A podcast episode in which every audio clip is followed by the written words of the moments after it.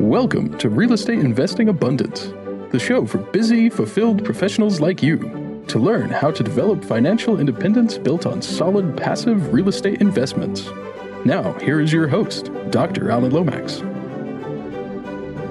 Hello, enlightened investors. Welcome back to the show. I'm your host, Dr. Alan Lomax. And today we are going to delve into moving from multifamily investing to mobile home park investing. With us today is Christopher Nelson, and he is an experienced technology executive, a two times IPO, also a real estate investor, author, and the principal and co founder of Wealth Forward Capital. Wealthward Capital is a real estate investment firm with a diverse portfolio of over 3,000 multifamily units, mobile home parks, and ATM investments. So, Christopher, share with us a memorable experience that may have helped you to be who you are today. Well, one of the most memorable experiences I can remember is when I was a young man and I wanted to be entrepreneurial.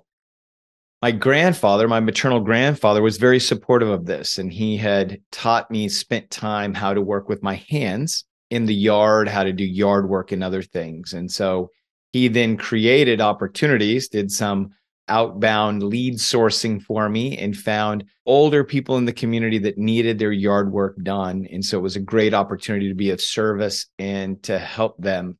And so that was always something that was very memorable to me as a mentor who created a path for work, for entrepreneurship. The biggest impact, though, was when I reflected on years later, is I realized that many of the widows in the community, my grandfather did not accept payment from them, but paid me out of his own pocket. Oh, wow. Wow. And it really made me understand that when you are successful, when you have means, there are many in our community that do need help and support. And so that has really uh, helped shape and focus my philanthropic endeavors.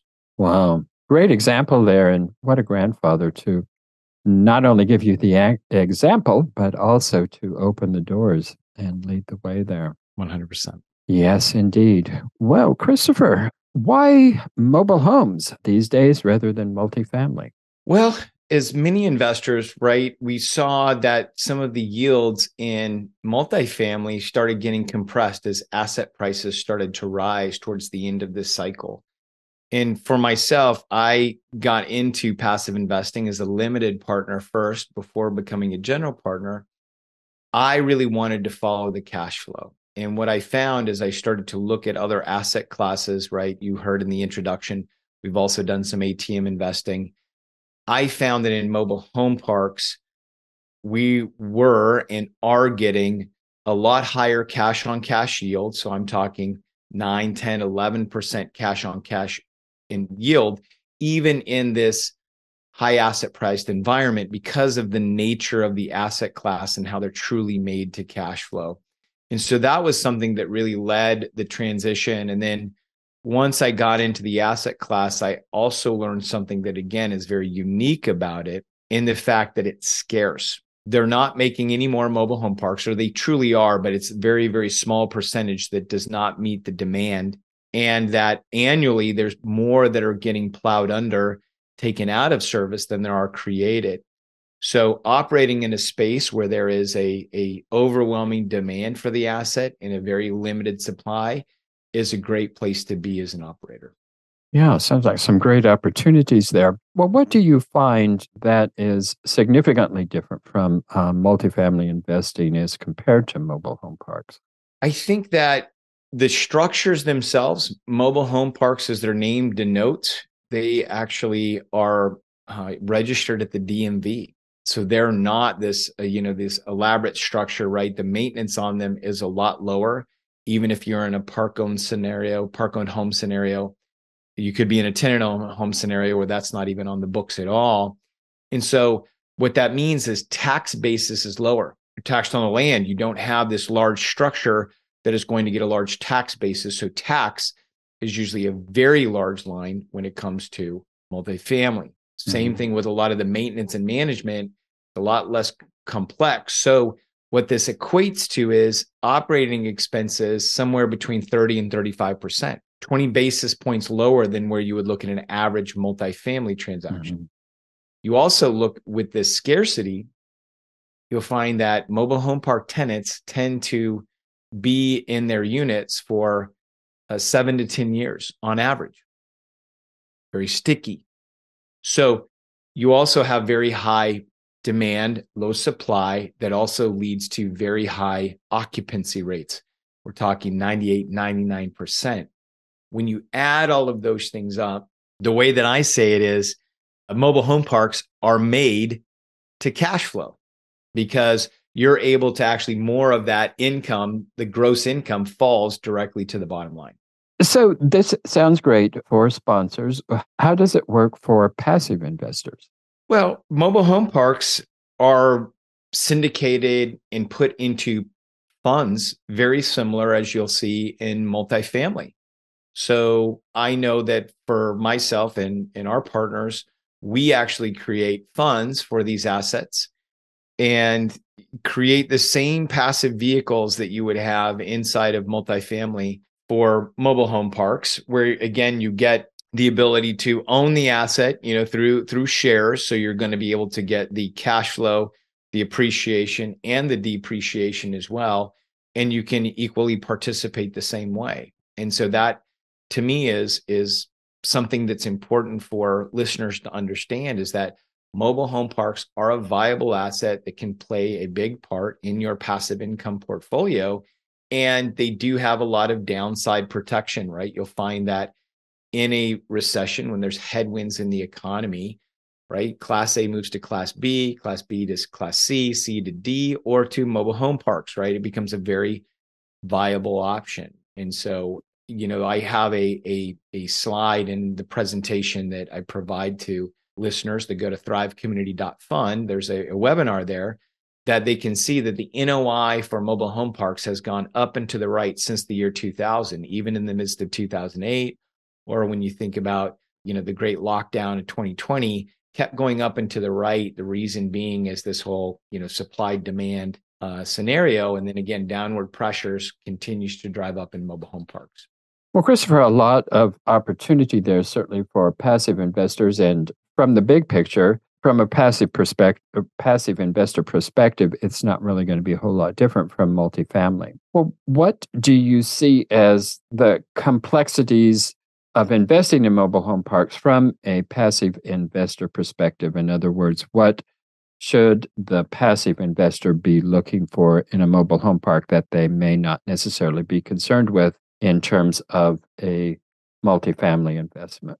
I think that it really comes down to the operator, right? Experienced operators are necessary for mobile home parks because they are different. They do require, especially when you're in the stabilization phase, very, very hands on, a lot of time in the park because you can be taking over a mobile home park that uh, has been owned and operated by a mom and pop that is very different to the business model that you're going to operate, which means that there could be some level of tenant churn and turnover and making sure that you get the right tenants because as I mentioned before, they're sticky. So you want to get the right tenants in is very, very important up front. So I think the operations, and then when you look right as as good passive investors, we need to be doing the due diligence into the pro formas and understanding the financials and you know looking at the way lot rent is treated versus home rent, right? So in a mobile home park, you have the lot. The lot is the land that has been graded and is ready for a home and usually has a home sitting on it that provides the electricity, the water, the sewer, that lot rent is broken out from the home rent. The reason being is because the banks don't see the, the homes as a capitalized asset, right? They see that as something that's transient. They want to understand how much revenue is that land, that lot generating. And so that's super important for passive investors to understand is that when you're looking through a pro forma, you want to see with clarity how is the lots and the lot rent performing. The home rent that's going to be gravy. Now, the home rent is also going to have an expense line, separate expense line that goes get against it, which is the home maintenance. And many, you know, uh, good mobile home park operators, or I would say, you know, business savvy mobile home park operators to add more granularity there, are very focused on taking park owned mobile home parks and turning them into tenant owned homes. So they're going to do a rehab, some capital, upgrade those homes, and then sell them to the tenants because, again, that creates much more of a sticky relationship. But you're also then getting homeowners who really care and, and want to do the best by their homes versus tenants who may not be treating your home the best. And so these are some of the nuances and differentiators that's really important in having a good operator that's going to explain that to you, walk you through that so that you can make your best informed decision on the data is really important. Yeah. Well, going to the general partner side on this, you had mentioned that many mom and pop operations, and I don't understand this, why they do this, but many mom and pop operations do own the homes and rent those homes out. And I don't understand why they would do that because that comes with tremendous amounts of uh, maintenance and upkeep and being mobile homes. There's a lot of, of that that there's going to be there. But you talk about converting those uh, once they are purchased. And that's something that has always stumped me. How do you purchase them at a price that once you are actually selling that asset, I mean, for a few years, you're going to have the income while yes. the home is being paid off. But there's going to be a point in time where that income that was rental is going to go away how can you purchase a park that you're purchasing on income? How can you sustain that so that you're able to make your mortgage payment once those rental homes are paid off? Yeah. Well, so there's a couple things. Number one, they're generally speaking, so just to, to lean in and speak for a moment on the, the history, many mobile home parks operating as park owned mobile homes, that was, you know, really the idea at the time was uh, you know, we're going to buy the homes, rent all of it out, and, and get that greater amount of income, not too much thinking about the expense line. So, as we take over those homes, sometimes the finances just have single rent, they don't have it broken out. Right. Mm-hmm. And so the first thing that we do is like let's set the lot rent to market so you will may have something that is a $600 rent well, okay, we're going to go $400 lot rent. We're going to go $200 home rent, you know, and then we're going to do a five year rent to own program because we want to make sure that we're aligned with the owners. And then what we're going to do is every year think about it like a mortgage payment in the sense that lot rent will then tick up the three or 4% a year while the home rent will decrease, they can actually have a fixed payment for the next five years, even the heart of what's happening economically. But then as we exit, that gap is very small, mm, right? Okay. Mm-hmm. And so mm-hmm. that's what that's what our strategy is. How do we smooth that out over five years so that we're making sure that the lot rent is getting ready? And again, baking that all into a pro forma because the reality is there still is in this very fragmented mobile home park a lot of buying opportunities where you can actually buy low even in this market or what was this market who knows what this market is. There are a lot of opportunities to do that so that you can still be you know getting great debt service coverage ratio delivering a lot for your investors because as i stated before the margins on mobile home parks are very high because of just again the nature of the mobile home parks as far as the cash flow. Yeah, yeah. So great opportunities there if done correctly, and if you have a good management team and uh, experienced team. What are the major risks uh, with mobile homes versus multifamily? Well, I'd say that you know the risk comes in the managing the parks themselves and getting again getting them stabilized. I think that's the key thing because as you're turning the parks and you're getting in there and you want to start bringing in homeowners, not renters there's an opportunity to really stabilize the park. But the biggest risk is right up front in the middle of that is making sure that, again, you're not impacting financials, you're being strategic about it in the way that you execute that to bring in the right people that are going to be a part of the park because it is a different clientele than your Class B multifamily, which I would say is truly the meat and potatoes of passive investing, Class B value add multifamily.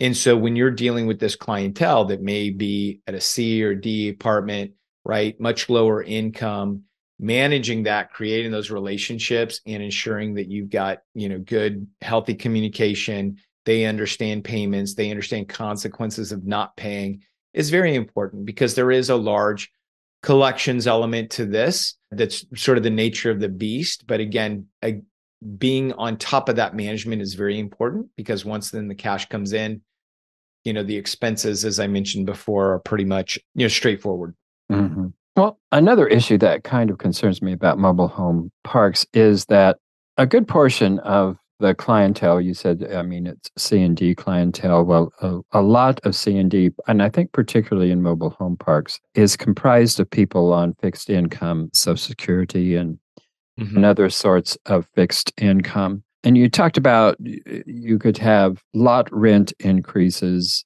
over time of course Yes. But Social Security is not increasing at four to five percent a year and right. probably not likely to do that. So, how do you manage that when the primary criteria, I mean, the primary tenant is on a fixed income and their incomes are definitely not keeping up with inflation? Well, so once we get the the tenants settled in there, you'll find that our increases on lot rent, we're not going to be adjusting the home rent. So you think about it, we're going to be making a 4% increase on a $450 lot rent. Mm-hmm. Right. So, you know, 15 or $20 a year. And I think that the important thing is to set the expectation that we're being good business owners and operators. We do need to give increases so that we can continue to maintain services and have a good, competent crew that is keeping it physically safe. And then also safe from landscaping. I mean, it's interesting. We come in and there's a lot of big hanging branches over homes that we have to, you know, remove to make sure that it's safe.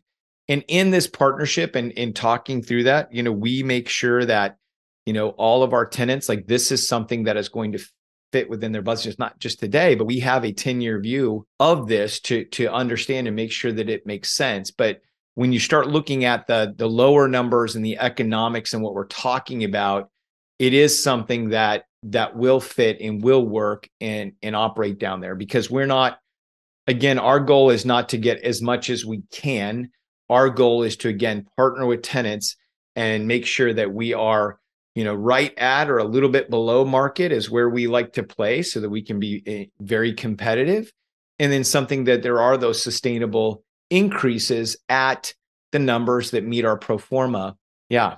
Well, what markets do you typically look for and make your acquisitions in? Well, so we have a unique acquisition model based on, you know, what we saw playing out in the marketplace. So larger parks, just like larger multifamily units, were sought after by a lot more operators. So the metric is usually how many lots. So 100 lots or more with homes on top of them had a lot of competition, saw a lot of compressed cap rates. What we observed is that in secondary markets that had high density of mobile home parks, and I'll give you an example here in just a moment, that the interesting thing was any of the parks that had 90 pads and below, nobody was looking at them. There wasn't a lot of competition, but there was still a lot of need for them and a lot of opportunity for value add. So one of our main markets is Fayetteville, North Carolina, right? So right outside of Raleigh, Durham,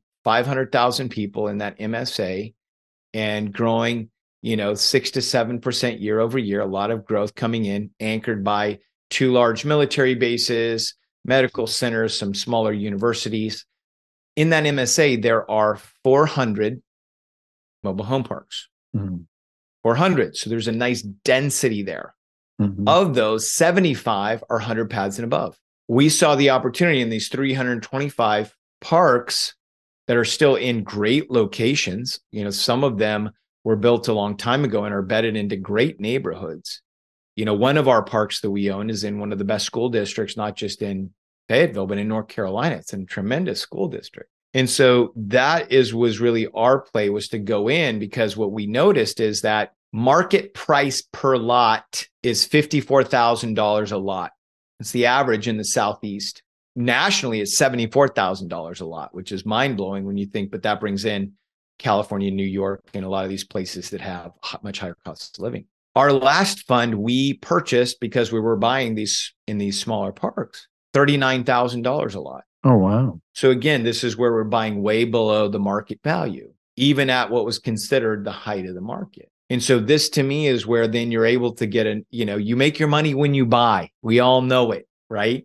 right. And so this is what we saw as the opportunity to then you know, buy much lower and then execute a business plan just like you would in a larger park. But it, it has to do with the fact that now we have economies of scale. Right now in, in Fayetteville, we have around 600 lots. Cool. Yeah. Well, talk to me a little bit here about public utilities such as sewer versus septic. A lot of mobile home parks are on septic. What about that?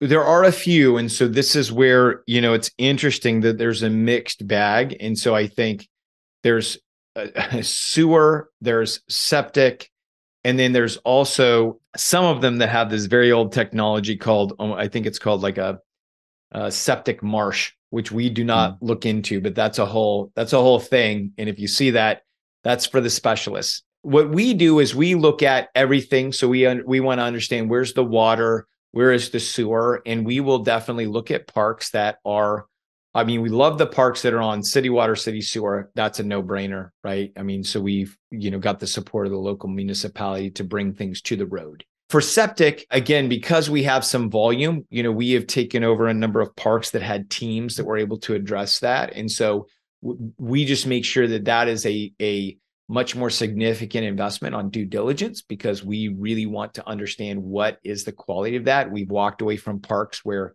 tree roots have come in and just destroyed the the septic system and and that is going to be, you know, large capital improvement and arguably one of the the largest ones when you think about what goes into a mobile home park. Mm-hmm. So staying on top of that and understanding what is the quality, what is the age, has there been any recent maintenance? Has there been regular maintenance upkeep on it? And then having a team that can immediately go in and address when there are issues is very, very important. I would encourage LPs, just like you did, to double click on that. Yeah. Yeah. It could be a major uh, expenditure there. If yes. Not taken into consideration. It could doom the project. Christopher, tell us what you have to offer and how to get in touch with you.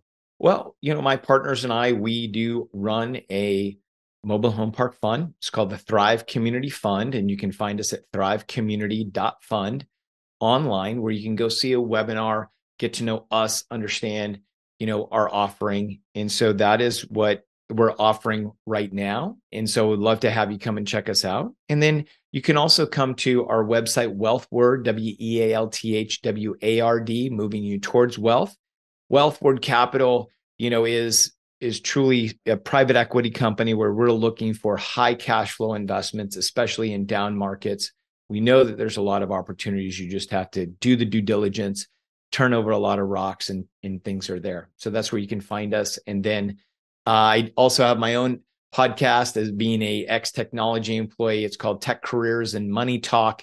You can come check us out because you know we want to facilitate this conversation around tech careers the money and how you manage both well viewers and listeners you can find that information in our show notes and christopher just one last question how did you as a technology executive get into real estate and passive investing well, it was going through a sudden wealth event. So went through a, a phenomenal IPO in 2012 where you know, went from zero to multiple seven figures in a day. And it was at that point in time where I hadn't done a lot of work in real estate. I wasn't really sure what to do. But Robert Kiyosaki had planted the seed that said, you can get your money working as hard as you can and sending you checks. I knew that I had to figure that out.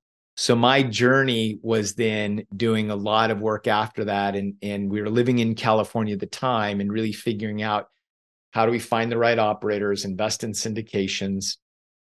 And as we figured that out, and we were talking with a group of our friends around it. That's when they asked us to start putting together opportunities for them. It was out of that that Wealthward Capital was born. Enlightened investors, thanks for being with us today. Look forward to being with you again next time. Chris, it's been a pleasure. Thank you for being with us. Thank you so much. Appreciate you as well. Thank you for tuning in to Real Estate Investing Abundance, brought to you by Steve Talker Capital, a company working for passionate professionals like you to develop financial independence built on solid passive real estate investments. As part of our efforts to make the world a better place, Steve Talker Capital contributes to activities and organizations committed to better understand the equine. These endeavors attempt to enhance the human treatment of horses worldwide. Steve Talker Capital, working for a world where all creatures, great and small, flourish abundantly. For resources to develop your financial independence, connect with us at stevetalker.com.